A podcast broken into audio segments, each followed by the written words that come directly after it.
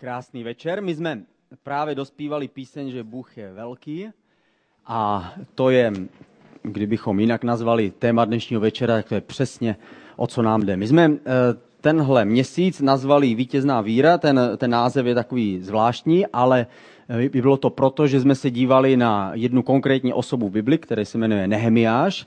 Nehemiáš byl člověk, který byl vysoce postavený u, eh, u královského dvora, jednoho perského krále a ten se rozhodl, že chce přestavět eh, Jeruzalém na opevněné město. Jeruzalém v té době byla, byly trosky, bylo to jenom zbytek jakéhosi dřívějšího osídlení, dřívějšího velkého města a on se rozhodl, že on chce přinést něco velkého. My jsme se dívali na jeho život, dívali jsme se na, na před 14 dny nebo před třemi týdny jsme mluvili o tom, že Nehemiáš byl ten velký stavitel, který byl uchopen tou, tou vizí, tím snem, ale k tomu snu on přidal ještě něco dalšího. Nestačí jenom mít sen, musíme k tomu přidat nějaký plán a nějaké praktické kroky, abychom došli naplnění toho, co chceme. Takže to jsme viděli tu jednu neděli. Pak eh, minulou neděli mluvil Dan o tom, že Nehemiáš byl ten, který se modlil. Nehemiáš v té první kapitole knihy Nehemiáš začíná tím, že Nehemiáš padne na kolena, když slyší o té situaci, že, je, že Jeruzalém je zničený, nejsou tam žádné obrané zdi, což v tehdejší době byla katastrofa pro město, které mělo něco znamenat a mělo dát bezpečí svým obyvatelům. A on se modlil a potom dostal nápad, jakým způsobem s tím něco dělat. O tom jsme mluvili minule a Dan měl výzvu, abychom se eh, ten týden modlili a postili a já bych chtěl vám všem poděkovat, kteří jste přišli na loď. My jsme se modlili na naší lodi, která je plná rezu a starých fošen, ale už to nebude trvat dlouho, protože zrovna ten týden, kdy jsme se scházeli, celkem to bylo 50 lidí, kdy jsme se vystřídali během těch pěti večerů, kdy jsme vždycky, vždycky měli chválu a společné modlitby, modlili jsme se jak za loď, tak za, za ICF, za Prahu, za Českou republiku a za všechny církve, za prostě za, za mnoho a mnoho věcí, tak jak nám, jak, jak se máme my křesťané modlit. A potom eh, ten stejný týden zrovna došlo k tomu, že jsme dostali schválenou dokumentaci a může začít přes stavba lodi, teď už zbývá jenom, eh, jenom zbytek, jenom malý kousíček a to je dohodnout cenu, za kterou nám to zrekonstruují. Což ovšem eh, právě včas přichází téma téhle neděle a to téma je, že všechno je možné. Takže my chceme dát takhle málo, aby udělali takhle hodně a věříme, že, že, všech, že všechno je možné. Takže vám všem děkuji a zároveň jsme eh, tady v pátek měli skvělou akci, pátek tady byla, eh, byla New York Party. Kdo jste tady byli na New York Party? Můžete nám je zavolat? Uh, ano. Ano, byl to festival štěňat a měli, jsme, měli jsme tady eh, skvělý večer, bylo tady přes, přes 60 lidí. My jsme Youth Planet, já jsem fanda Youth Planet, proto mám tady tenhle, tenhle skvělý, skvělý nápis, eh, skvělý triko. My jsme ho začali Youth Planet před rokem a pár měsícema.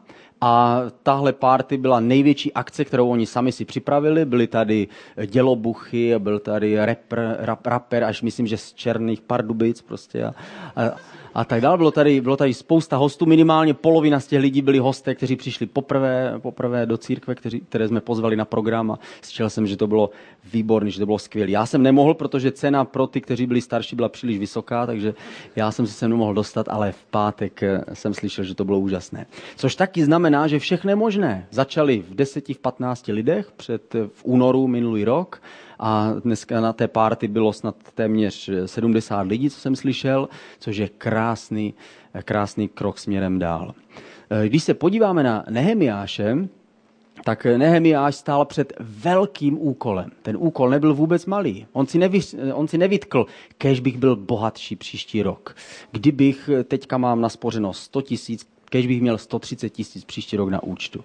Nehemiáš stál před úkolem, který byl velký na život někdy dává problémy do našeho života, které jsou snadné, nebo které jsou, tak víme, ale že to, že to není snadné, ale, ale nějak to překonáme. Ale čas od času, někdy život a někdy dokonce Bůh přináší problémy a těžkosti, které jsou nezvládnutelné. Dřív nebo později se, se naskytne situace, kdy víme, že to není možné, aby se to stalo. Nehemiáš byl daleko, daleko mnoho, mnoho stovek kilometrů daleko od Jeruzaléma, v tehdejší době to bylo velice obtížné. Byl eh, ve službě krále, nebylo tak jednoduché se z té služby vyvázat. A navíc na postavení zdí neměl dost peněz. Nehemiáš nebyl žádný milionář, který to mohl udělat. Nehemiáš věděl, že bude potřebovat mnoho a mnoho věcí, mnoho peněz a, a mnoho zdrojů a musí přesvědčit lidi a bude to velký úkol. Bůh nás nikdy staví před podobné výzvy. Nikdy stojíme před horou. Ježíš řekl, že někdy budeme stát před horou nebo před něčím, co bude vypadat jako obrovská hora bude si to tyčit a budeme si říkat, tohle nejde prostě překonat. Ježíš říká, jestli máte víru jako malé horčičné semínko a budete důvěřovat mě, tak potom tu páku opřete o ten jediný pevný bod ve vesmíru a pohnete dokonce i tím, co vypadá jako hora, která, která se nedá odstranit. Nehemiáš tohle semínko měl. Nehemiáš se ve své modlitbě opřel o důvěru v Boha opřel se o víru a řekl, já věřím, že můj Bůh je velký. Nejprve se modlil a pak dostal nápad. Věděl, že musel, musí získat několik různých věcí. Věděl, že musí získat povolení od krále, aby vůbec mu dovolil přestavět další město, aby bylo opevněné, což nebylo vůbec jednoduché. Potom musí získat všechny finance, pak musí přesvědčit lidi a potom musí teprve dostat se do Jeruzaléma a pak musí začít. Takže Nehemiáš se modlil a to malé semínko, které měl uvnitř, způsobilo, že se rozhodl jít ke králi. Přišel ke králi a řekl králi, já potřebuji s tím pomoc. A Bůh udělal zázraky. Když v našem srdci je semínko víry a jsme ochotní podle toho semínka udělat tu, ten náš krok odvahy, Bůh přidává svoje zázraky. Nehemiáš nemohl krále nijak přinutit ani obalamutit, On mohl jenom se spolehnout na to, že Bůh zrovna v tu chvíli způsobí, že král bude dobře naladěný a řekne Nehemiáši, to je dobrý nápad. Na 12 let odejdeš z mých služeb a ještě to všechno zaplatím. Tomu říkám, dobrý, dobrý projekt. A přesně to se stalo. Znělo to naprosto bláznivě, ale takhle si to Nehemiáš představoval ve své modlitbě. Takže říkal, čekal jsem na to, kdy král si všimne, že to se mnou je něco v nepořádku. A pak je napsáno, a pak jednoho dne král si všiml, že s Nehemiášem není něco v pořádku a zeptala se Nehemiáši, s tebou není něco v pořádku. Nehemiáš řekl, ano. Řekl, teď je ten den, teď je ta chvíle. A mohl říct, hm, trošku mě bolí břicho jenom. A mohl se leknout ve chvíli, kdy se mohl vstáhnout k tomu zázraku, který Bůh pro něj měl připravený. Ale místo toho Nehemiáš postupoval podle svého plánu a řekl, králi, potřebuji nutně, nutně do Jeruzaléma. Na pár let se tam přesunout Potřebujeme totiž přestavět to město. Takže Nehemiáš neměl žádný malý cíl. Nehemiáš chtěl přestavět celé město. Neřekl, potřeboval bych plot, jo? nebo potřeboval bych dalšího koně. On řekl, my potřebujeme přestavět jedno město králi. Král řekl, tak tomu říkám projekt, tomu říkám nápad. Potom, když se Nehemiáš dostal, dostal do Jeruzaléma, ještě to nestačilo setkal se tam s lidmi, kteří měli představovat, představovat Jeruzalém a zjistil, že tomu vůbec nevěří. Zkoušel to, západně se zeptal, tak co, jako, co zdi třeba tady všichni, a ani o tom nemluv, jako prostě jsou ruiny, on kopřivy, prostě bodláky. Tady kdysi dávno tady byli, ale dneska tady nejsou. Není nikdo, kdo by to postavil. Dobře, takže Nehemiáš v noci to všechno obhlédl, zjistil, že to je katastrofa a druhý den ráno řekl, tak pojďme stavět. Se mnou totiž je Bůh. A všichni řekli, mm, mm, ale jejich víra ještě nebyla tak pevná. Dokud nevytáhl povolení od krále, řekl, podívejte se, tenhle dopis mi dal král a taky nám dal všechny peníze na to, abychom to postavili. A tehdy jejich víra už byla větší. Řekl, mm, to jsme přesně my. Naše semínko je někdy tak malinké, že potřebujeme vidět, abychom uvěřili. Ale Ježíš řekl, blahoslavení nebo požehnaní jsou ti, kteří nevidí a uvěří, kteří věří, kteří vidí jenom očima toho semínka ve svém srdci. Takže Nehemiáš jim řekl, takže mám povolení, jo, král je s náma, dal nám peníze, všechno je prostě zajištěný, úvěry, všechno je prostě v klidu, buďte, buďte v pohodě. Navíc Bůh je s náma, takže pojďme stavět. Takže dobře, takže někteří začali stavět, ale pak přišly překážky. Nehemiáš musel překonávat překážky. Mohl si říct, ale kdyby v tomhle byl Bůh, tak přece to projede jenom tak jako, jako nůž máslem. A je to. Tak někdy my křesťané si to představujeme. Kdyby Bůh byl, tak prostě budu mít před sebou červený koberec do té správné kanceláře a stanu se tím, kým chci, prostě jen tak bez práce. Všechny zkoušky ve škole mi jenom tak naskáčou do, do, do studijní knížky a tak dále. Myslíme si, že Bůh zajistí, že nepřijde žádný, žádná starost a žádný problém. Ale Nehemiáš musel překonávat jeden, jednu překážku za druhou. Jeho nepřátelé ho chtěli pomluvit, pak ho chtěli odstranit, pak ho chtěli manipulovat, pak naváděli jeho přátele, aby ho odstranili a tak dále. A Nehemiáš zavřel uši, zavřel oči a dělal jako, že nevidí a pokračoval dál.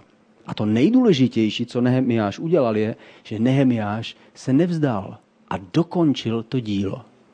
V téhle knize ne, v biblické je napsáno, že to trvalo méně než dva měsíce, kdy postavili tu zeď. Takže to nebylo tak dlouho, ale jednoho dne stál u té zdi a říkal, je to tady, to snad není možný. Pak samozřejmě problémy pokračovaly a Nehemiáš musel řešit celý zbytek života, nicméně on viděl naplnění toho, co, pro co se rozhodl.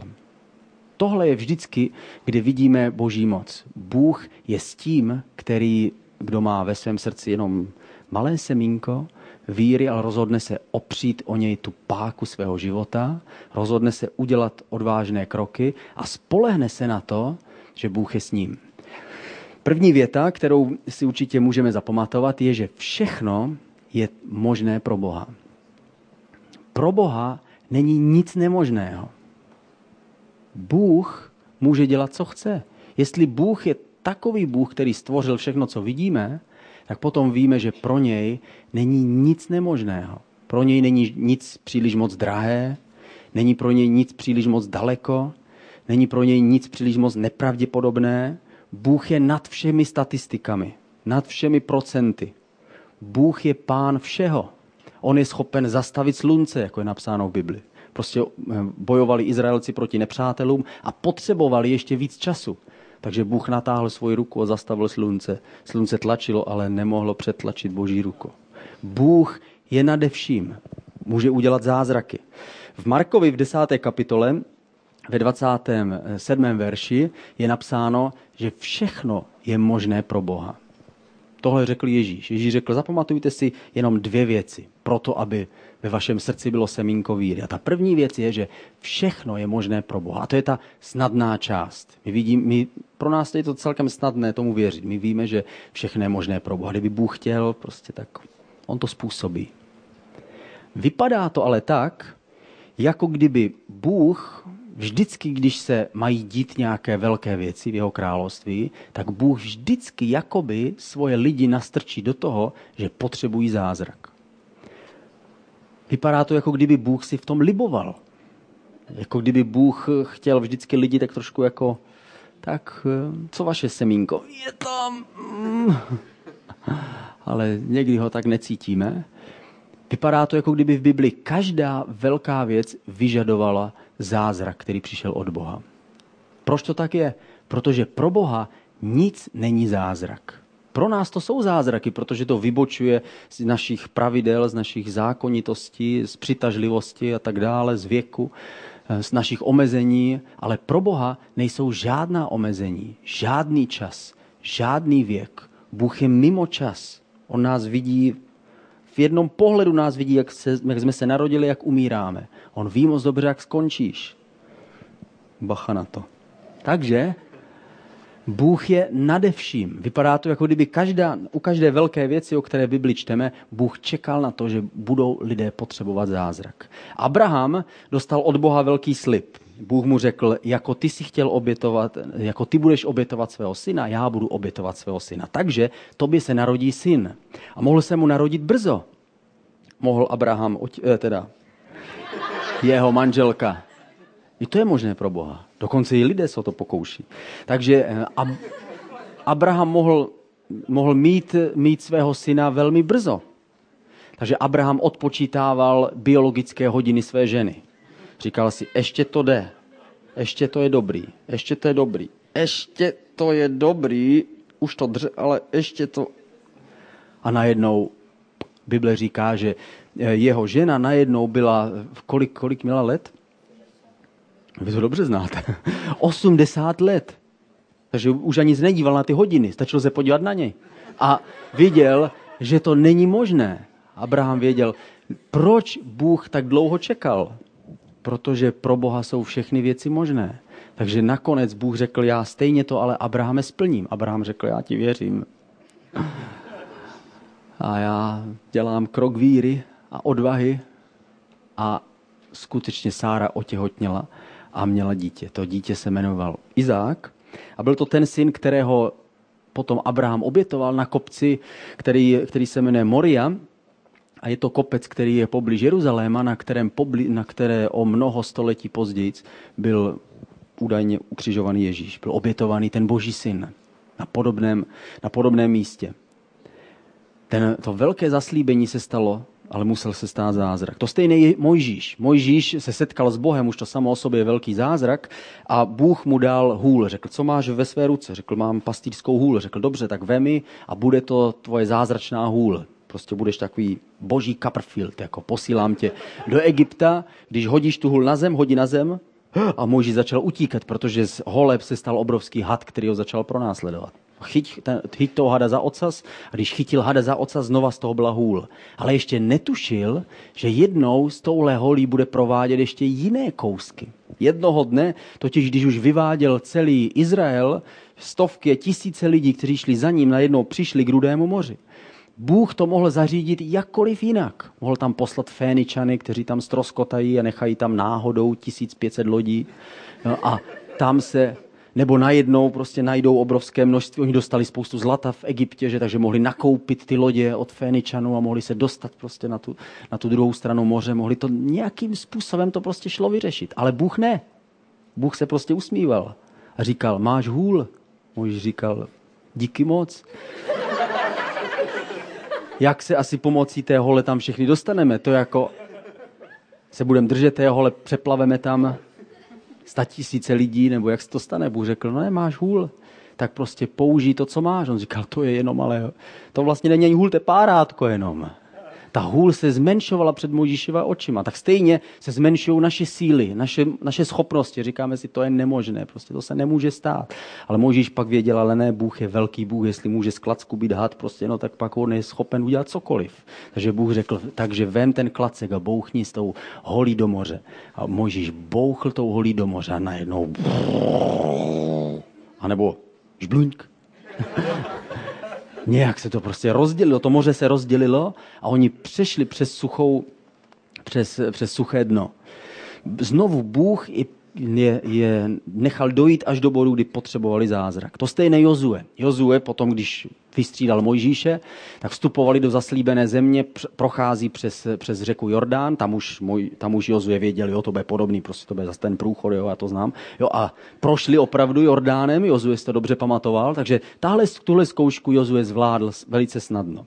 Ale potom přišli k prvnímu opevněnému městu, které mělo obrovské vysoké zdi. Jmenovalo se Jericho, to, to město pořád existuje. A to, když přišli k tomu městu, tak Bůh řekl tak a teďka já bych chtěl, abyste trošku sportovali. Takže dáte si pár koleček kolem Jericha a běžte teď spát a znova a tak dále. A potom, eh, potom to trvalo několik dní a pak měli začít troubit na trubky a když začnou troubit na trubky, tak Bůh řekl, pak vám dám to město. My nevíme, jak přesně si to Jozue představoval. Možná, že si říkal, co se teď stane, jako jak, jak nám Bůh dá tohle město. Možná, že všechny trefí šlak zrovna v té chvíli, ty nepřátele, nebo se zblázní, nebo se vzdají možná. Zavolají, hej, my, my se vzdáváme. Neví, netušil, že v té chvíli najednou Bůh zafouká svou silou a celé zdi Jericha se vyvrátí směrem ven a město se otevře nepřátel, město se otevře Izraelcům. Znova Bůh je přivedl do bodu, kdy potřebovali zázrak. Největší zázrak, který kdy v Bibli vidíme, vidíme na Ježíši. Ježíš byl vzkříšený z mrtvých. Naše spasení záleží na zázraku, který mu tolik lidí má potíže věřit. Kdyby jenom mohl být ten učitel prostě. Proč nebyl jenom etický učitel?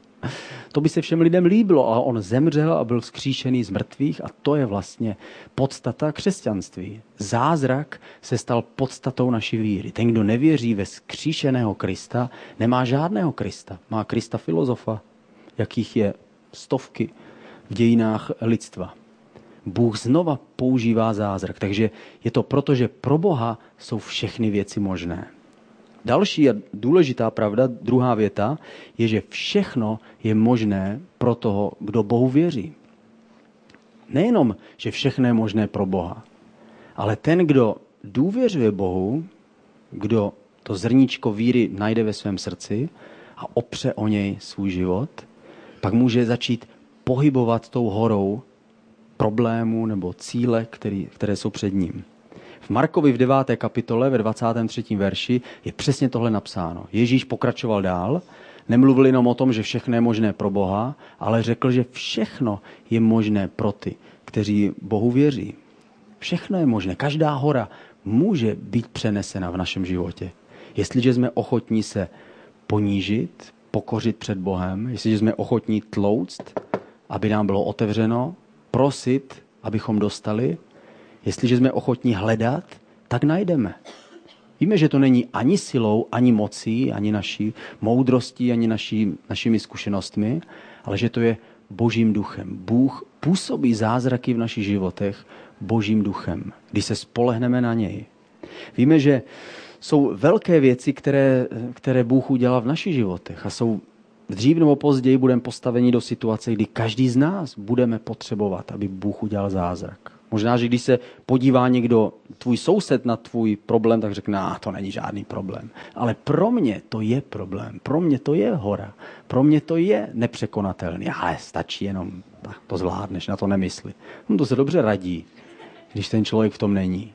Ale jakmile jsme v tom my, tak my cítíme, že to je, že to je nemožné. A my vidíme příklady lidí, kteří se rozhodli jít za nějakým cílem a ten cíl byl velmi vzdálený. Vypadalo to, že musí se stát zázrak, aby něco takového se stalo. Jeden takový příběh je to jeden z největších amerických speakerů, baptistický, mladý baptistický kazatel, který se jmenoval Martin Luther King. V Americe začal nejenom, že kázal v církvi, ale začal se víc a víc zajímat o to, aby skončila Eh, skončilo omezování eh, svobod barevných, hlavně v jižní části Spojených států, kde už nebylo otroctví a přesto tam pořád byla segregace, pořád museli být eh, jedními autobusy, jezdili bílí, měli tam vyhražené místa, černí mohli sedět jenom někde, někde vzadu a tak dál. A tenhle, tenhle mladý kazatel cítil čím dál víc tu nespravedlnost, kterou to přináší. A cítil, že jestli má přinést víc naději pro svoji rasu, takže musí udělat něco, něco velkého. Takže začali, začali přemýšlet, jakým způsobem by to mohlo jít. A tenhle, tenhle mladý kazatel řekl, musíme jít cestou pokoje a cestou míru. Takže půjdeme tak, že budeme, nebudeme servát, nebudeme rozbíjet výlohy, nebudeme házet světlice, nebudeme být policisty, ale půjdeme a necháme se těmi policisty být, jestli je třeba. Prostě se rozhodneme, půjdeme, jako to dělal kdysi v Indii Mahatma Gandhi, jako Ježíš nám radí, abychom eh, přáli nepřátelům pokoj a modlili se za ně, tak my budeme poko, pokojně demonstrovat. Pak dostal první případ, byla to mladá dívka, která se rozhodla, že si nepřesedne na tom místě v jednom autobuse, takže byla obviněná a vznikl kolem toho případ, pak se přidala další a ta se stala klíčovou postavou. Byla to, byla to černožská mladá žena, která se rozhodla, že si nesedne na to místo, kde, kde má být podle zákonu, ale že bude sedět tam, kde chce. A kolem toho začaly nepokoje, začaly pochody a nakonec mírovou cestou Martin Luther King eh, dostal toho, že dneska eh, afroameričani mají stejné práva, stejné možnosti a, a stejné místo ve společnosti jako, jako bílí. Byl nejmladší držitel Nobelovy ceny míru v 35 letech a v 39 letech byl zastřelený za tenhle cíl. Ale ten cíl, který si vytkl, byl velký a zdál se stejný jako, překon, jako pro Mojžíše projít tím mořem jako možná pro tebe nějaký problém nebo starost, kterou máš právě teď. A on se rozhodl, že nepůjde cestou násilí, nepůjde cestou chytrosti, ale půjde takovou cestou jako Ježíš, půjde cestou kříže. Pojďme se podívat na krátké video. Píše se rok 1955. Ve Spojených státech už 90 let neexistuje otroctví, ale společnost, zejména na jihu, je dál striktně rozdělená na bílé a černé. Jsou zde oddělené restaurace, záchody, obchodní domy. A Ku Klux Klan je zcela legální organizací.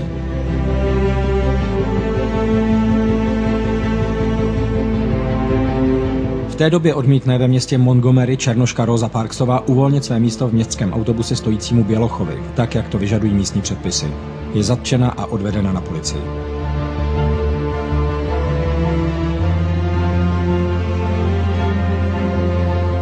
Právě v této chvíli se otevírá scéna pro 26-letého mladého muže jménem Martin Luther King. Syn reverenda baptistické církve začne bouřící se černé obyvatelstvo přesvědčovat o tom, že je třeba bojovat. Ale ne tak jako obvykle, násilím a rabováním. Přijde s něčím úplně novým, nenásilnými protesty, které vejdou do historie jako autobusový bojkot v Montgomery.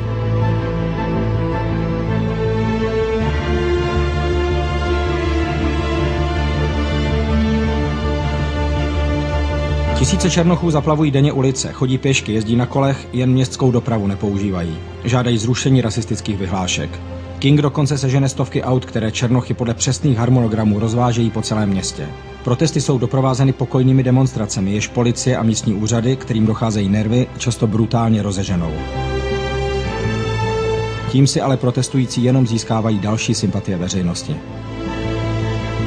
Trvá to celý rok, pak jsou vyhlášky zrušeny a Martin Luther King slaví své první velké vítězství. V následujících letech se z něj stává legenda. Káže ve svém kostele v Montgomery, ale stále častěji vyráží na cesty po celých Spojených státech, kde vede protesty proti všem možným formám rasové segregace. Za všech okolností své věrné učí, že se nesmějí uchýlit k násilí. Další vrchol přichází v roce 1963. Tehdy zorganizuje masový pochod na Washington a na schodech u Lincolnova památníku před skoro čtvrt milionem lidí pronese svou nejslavnější řeč. Zpětně dostala název I have a dream, mám sen, a je považována za jeden z nejskvělejších projevů v amerických dějinách. My four little children will one day live in a nation where they will not be judged by the color of their skin, but by the content of their character. I have a dream today. Pro Martina Luthera Kinga tohle byl ten nepřekonatelný, nepřekonatelná věc. Tohle byla to místo, kde potřeboval eh, zázrak, který by se mohl stát. Každý z nás někdy potřebujeme takový zázrak. Náš život je příliš příliš cený na to, abychom ho prožili jenom pro ty běžné věci. Měli bychom se rozhodnout žít pro věci, které jsou větší. Měli bychom se rozhodnout střetnout se s horami, které jsou správné a které bychom měli porazit. A ty hory by měly směřovat nějakým dobrým věcem. Měli bychom se svým životem udělat něco víc, než jenom být rádi, že to tady přežijeme a nějak to dožijeme do důchodu a pak to doklepeme až do smrti. Měli bychom se rozhodnout se svým životem udělat něco podobného. Měli bychom ho dát věcem, které jsou větší než my. Já jsem nedávno byl se svojí manželkou v Římě. Udělali jsme si takový krátký, eh, krátký výlet, byli jsme tam na pár procházkách a viděli jsme tam eh, mnoho různých památek. A jedna památka, která mě zaujala, je velké termální, jsou to velké termální lázně, nebo byly, které byly postaveny před, před téměř dvěma, dvěma tisíci let. To, to, to místo se jmenuje Terme di Caracalla, je pojmenováno podle císaře, který ho postavil. Ještě dneska, po dvou tisíci letech, tam pořád stojí obrovské vysoké zdi, které, jsou, které, jsou, které pořád připomínají tu velikost té stavby. Tohle, tohle místo, kde, bylo, kde se přiváděla voda takovým z, z, až z míst eh, za Římem, museli postavit obrovské nádrže. Aby ty nádrže udržely tu potřebnou vodu, museli mít až 15-metrové zdi, aby vydrželi ten tlak vody. To místo bylo nádherné, stavilo se asi pět let, 9 tisíc dělníků každý den. To místo má 50-metrový bazén, je tam 100-metrová hala, nebo byla tam úžasná 100-metrová hala, celá obložená překrásnými mramory a porcelánem. Byly tam úžasné a nádherné sochy, Viděl jsem tam sauny, které měly velikost fotbalového hřiště. Ty sauny měly vyhřívanou podlahu. Uprostřed těch saun byly vždycky ještě um, sprchy, které měly chladnou vodu. byly vytáp, celé, celé termální koupaliště nebo ty termální lázně byly vytápěné ze spoda, byly tam úžasné systémy. Celé to bylo krásně vyzdobené a mohli tam přicházet lidé z Říma, mohli čerpat tady v těchto lázních sílu. Když vidíme tohle místo, tak ještě po dvou tisících letech pořád tam stojí tyhle zdi. Když my víme, kdo stavil tyhle lázně, stavil to císař, který se jmenoval Karakala, eh, byl, vládl pouze sedm let, myslel si, že ho naplnil duch Alexandra Velikého, takže chtěl neustále bojovat, až nakonec skončil rukou svých vojáků, protože byl příliš krutý. Ale to, co postavil, tak zůstalo stát až do dnešních dnů. Ještě dneska římané Italové vydělávají na tom, že navštěvujeme tyhle památky. Co se z toho můžeme naučit? Když jsem tam byl, jak jsem přemýšlel, co se z toho můžeme naučit? Na prvním místě zapoj se, nebo dej svůj život do věcí, které vytrvají a které vydrží. Dej svůj život do věcí, které tě přežijí a které budou na pořád. My víme, že ta jediná věc, která vždycky vydrží, je ta, kterou nevidíme. Všechny věci, které vidíme, jednoho dne pominou. Ale ty věci, které nevidíme, ty nepominou. Boží vůle, Boží království, nebo lidé, to je to, co nikdy nepomine. Jestliže svůj život prožiješ jenom pro ty svoje malé omezené cíle, kdyby byly ty největší a nejlepší, tak ve chvíli, kdy umíráš, tak tvoje sny končí a tvoje plány končí. Dej svůj život do věcí, které tě přesahují. Do věcí, které osloví a ovlivní životy ostatních. Do věcí, které přinesou světlo ostatním lidem. A které až my budeme možná pryč, pořád budou připomínat pořád budou připomínkou jako ty vysoké zdi tady toho termál, těch termálních lázní. Když k ním přijdeme a říkáme, wow, tady někdo musel opravdu zaplatit cenu. Nedej svůj život lacině. Tvůj život je příliš cený, než abys ho měl prožít jenom proto, abys měl co jíst a jak se oblíkat a přežít tady náš politický systém. Druhý bod, stej, stejně jako to, co děláš, je důležitý ten tvůj život. Nestačí jenom se vydat nějakým velkým věcem, budovat církev, která má změnit lidi a která má přinést tu největší změnu, kterou, která tady na planetě Zemi se může stát. A to je změna srdce. Nesmíme zapomínat sami na sebe. Jako jsem řekl o tom císaři, on postavil úžasné termální lázně, ale sám byl hrozná kreatura. Tak někdy my můžeme dát svůj život věcem, které jsou velké a můžeme přitom zapomenout sami na sebe. Můžeme zapomenout, že stejně tak, jako se Ježíš dívá na to, co tady po sobě zanecháme, stejně tak se Ježíš dívá do našeho života, jací jsme a jestli opravdu skutečně chceme žít jako On. V každé generaci se stane něco významného. V každé generaci vždycky povstanou lidé, kteří udělají něco mimořádného. Zkusme v naší generaci udělat něco dobrého, mimořádného. Někdy jsou to hrozné mimořádné věci, které se stanou. Někdy někteří lidé, kteří dokáží uskutečnit svoje plány, jsou převrácení a šílení. Zkusme to otočit naopak. Zkusme dát svůj život a svoji sílu do něčeho, co je dobré. Po roce 89 v polovině 90. let vznikla diskuze o tom, jestli náhodou při všem tom zavádění kapitalismu se nezapomnělo na etiku a morálku. A četl jsem jedno takovou, takový komentář, kde ten člověk říkal, ano, povstalo tolik ekonomů, kteří se snažili přivést ekonomický systém a přebudovat, přebudovat ekonomiku republiky a ty se snažili dělat to nejlepší, co mohli. Ale republika neměla dostatek lidí, kteří by přinášeli etiku a morálku, kteří by kázali věci, které je potřeba žít, kteří by kázali pravdu a spravedlnost a lásku a tak dále. To, že společnost vyprodukovala jenom lidi, kteří přetvořili ekonomiku, neznamená, že oni udělali něco špatného, ale že nám chybí něco víc.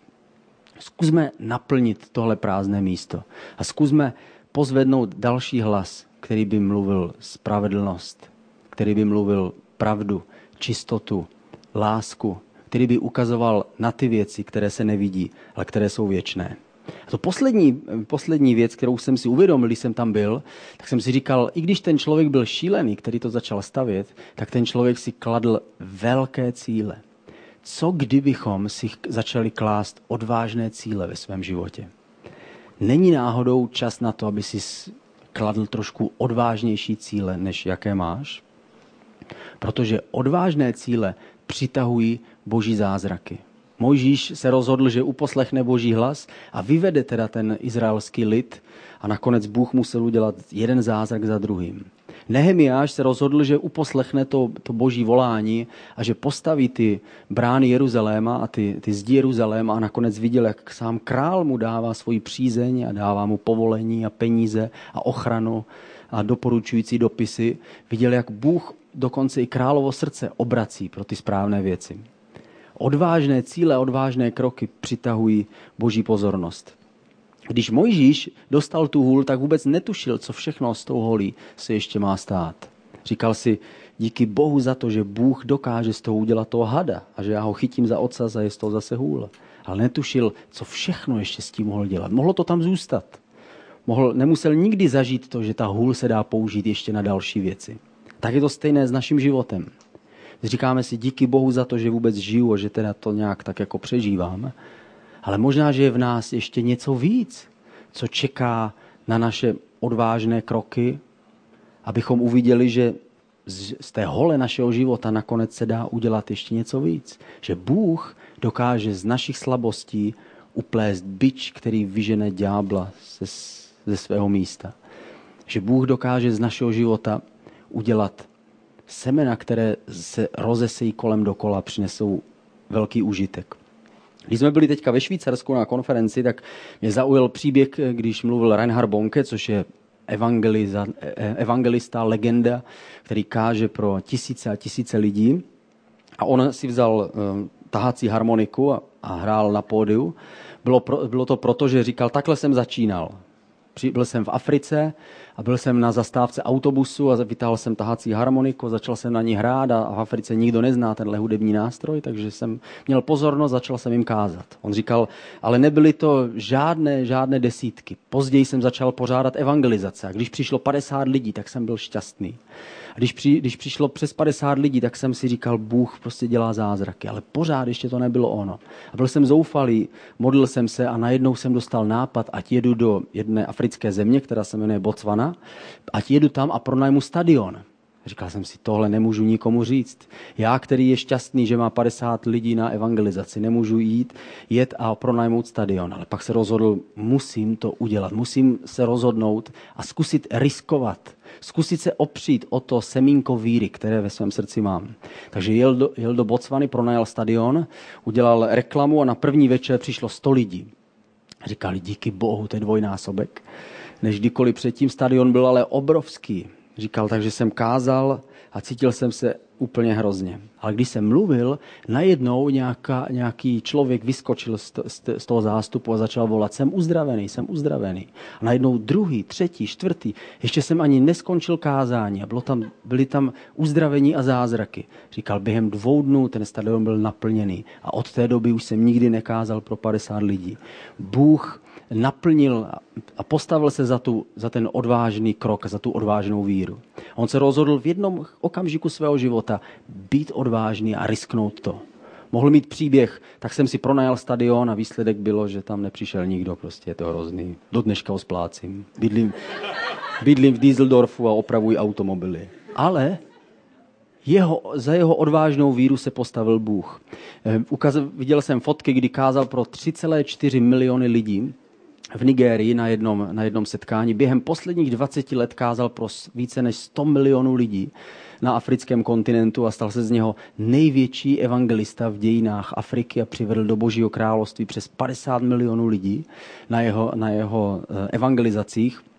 A to všechno se stalo jenom díky tomu, že se rozhodl, že hůl svého života se pokusí použít i na něco jiného. Zkusme vzít svůj život a udělat s ním něco víc, než jenom co nám říká naše přirozené, na, naše přirozené smysly. Říkají, no, ty budeš prostě jenom inženýr, ty budeš prostě jenom milionář, prostě nic víc. Zkusme se svým životem udělat něco víc, dát ho do věcí, které nás přesahují, do věcí, které přináší světlo. My víme, co přináší světlo. Ježíš přináší světlo. Když svůj život dáme jemu, když svůj život dáme Ježíši, když svůj život dáme jeho cílům, pak víme, že po nás nezůstanou jenom trosky, jako z termálního, termální hlázní v Římě, i když tam stojí 2000 let, ale že po nás zůstanou stavby, které budou stát. lidé, které se stanou, kteří se stanou chrámem Ducha Svatého. Jednoho dne se s nimi setkáme a uvidíme tváří v tvář. Ježíši, děkujeme ti za to, že ty jsi ten, který nám říká, abychom, vě, abychom věřili, že pro Boha je všechno možné. A ty nám říkáš, že pro ty, kteří věří, je všechno možné. Tak se modlíme, aby ty hory, které jsou před námi a ty cíle, které jsme si vytkli, abychom měli vždycky odvahu udělat ten krok odvahy podle toho semínka víry v našem srdci. Tak se modlíme teď, aby ty si dokončil s námi ten velký zázrak, aby si nám pomohl dokončit loď a dokončit, postavit z, tuhle, z téhle církve něco nádherného a úžasného. Modlíme se, aby jsme nebyli schovaní pod kbelíkem, ale abychom byli jako to světlo, které svítí nahoře. Abychom přinesli světlo mnoha lidem v tomhle městě. Ve jménu Ježíše. Amen.